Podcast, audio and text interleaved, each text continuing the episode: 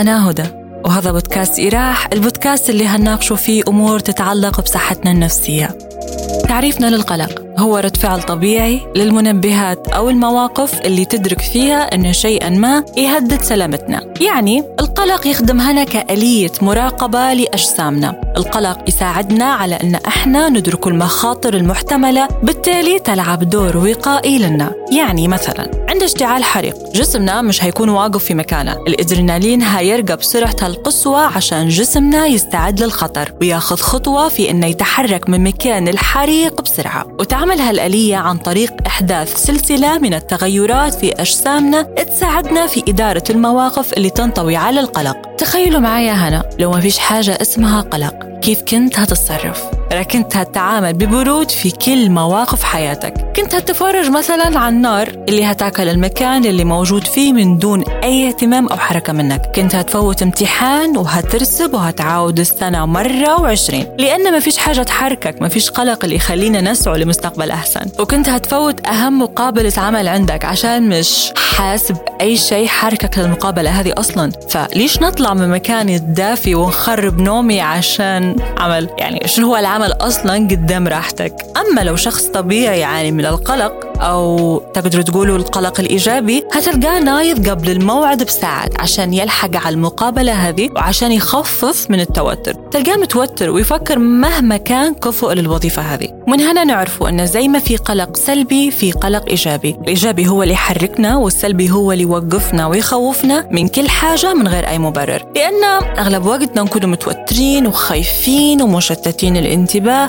بشكل يخلينا للأسف غير مستقرين قدام الناس يعني بانوا غير طبيعيين. فشنو الشيء اللي يخلي الشخص مريض بالقلق؟ أو اسمه أو أنه يعاني باضطراب القلق. بعض الأمور والصدمات التي قد يكون تعرض لها أو حوادث حدثت له في الطفولة. هالأحداث تظل عالقة في ذاكرته طول الوقت؟ والشيء هذا يخليه يخاف من المجهول أو من الأشياء الجديدة أو من تجربة الأشياء الجديدة أو حتى عند القدوم أو تقديمه على عمل جديد أو أنه يخاف مثلا من ظهور بعض الأشخاص في حياته. يعني في أشخاص يبطلوا يتعرفوا على ناس جديدة أو يبطلوا يخشوا في علاقات حتى بشكل رسمي أو أنه يخاف من ظهور بعض الأشخاص في حياته. وهذا يذكرني بحالة صديقة عندي. نتيجة لأسلوب حياتها وظروف طفولتها للأسف اللي عاشتها أصبحت شخص يبان أنه هو غير سوي وغير مستقر. نتيجة للقلق المبالغ فيه.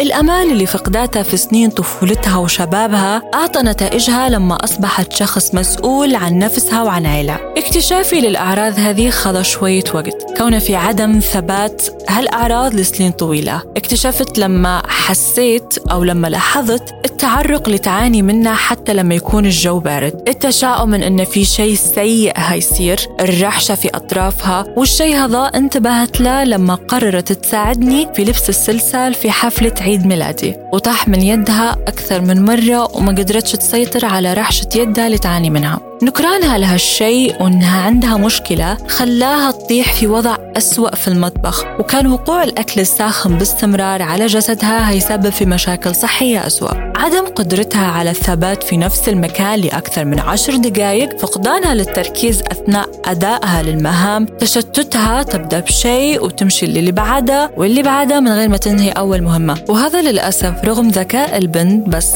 خلاها ما تقدرش تثبت في وظيفة إلا أكثر من أسبوعين نتيجة عدم قدرتها على الثبات ونتيجة تشتتها المستمر وعدم قدرتها على إنهاء المهام في وقتها المحدد. حركتها المستمرة كأنها شخص في الخامسة من عمره عدم قدرتها على النوم كشخص بالغ. نومها ما يستمرش أكثر من خمس ساعات. عصبيتها المبالغ فيها والشيء هذا انت فاهمه نتيجة أن تخيل شخص مش قادر يتحكم في أعصابه ومش فاهم هو ليش مش قادر يثبت ومش قادر يعرف أساسا أن عنده مشكلة تبي لها حل. عشان ما تفاقمش وما تحولش لاضطراب دائم أو ما تحولش للاكتئاب. لأن للأسف لما يستمر القلق لفترات طويلة من حياة البني آدم الموضوع ممكن يقلب ديبرشن في فترة أنت ما تتخيلهاش. الموضوع ممكن يقلب اكتئاب. هنا هتسألني به كيف نعرف أن اللي نعاني منه هذا هو اضطراب قلق أو قلق عادي اللي كلنا كناس طبيعية نحسوا به؟ الخط الفاصل هنا هو الشدة والمدة والشيء هذا هيكون شامل لكل الاضطرابات النفسية. الشدة يعني شدة العرض أو الأعراض اللي تعاني منها. يعني لو عندك مثلا مشاكل في نومك وزادت بشكل كبير بدل الأربع ساعات نوم تحولوا لساعتين نوم بالكثير بشكل متقطع. هنا معناها اي ثينك إن عندك مشكلة.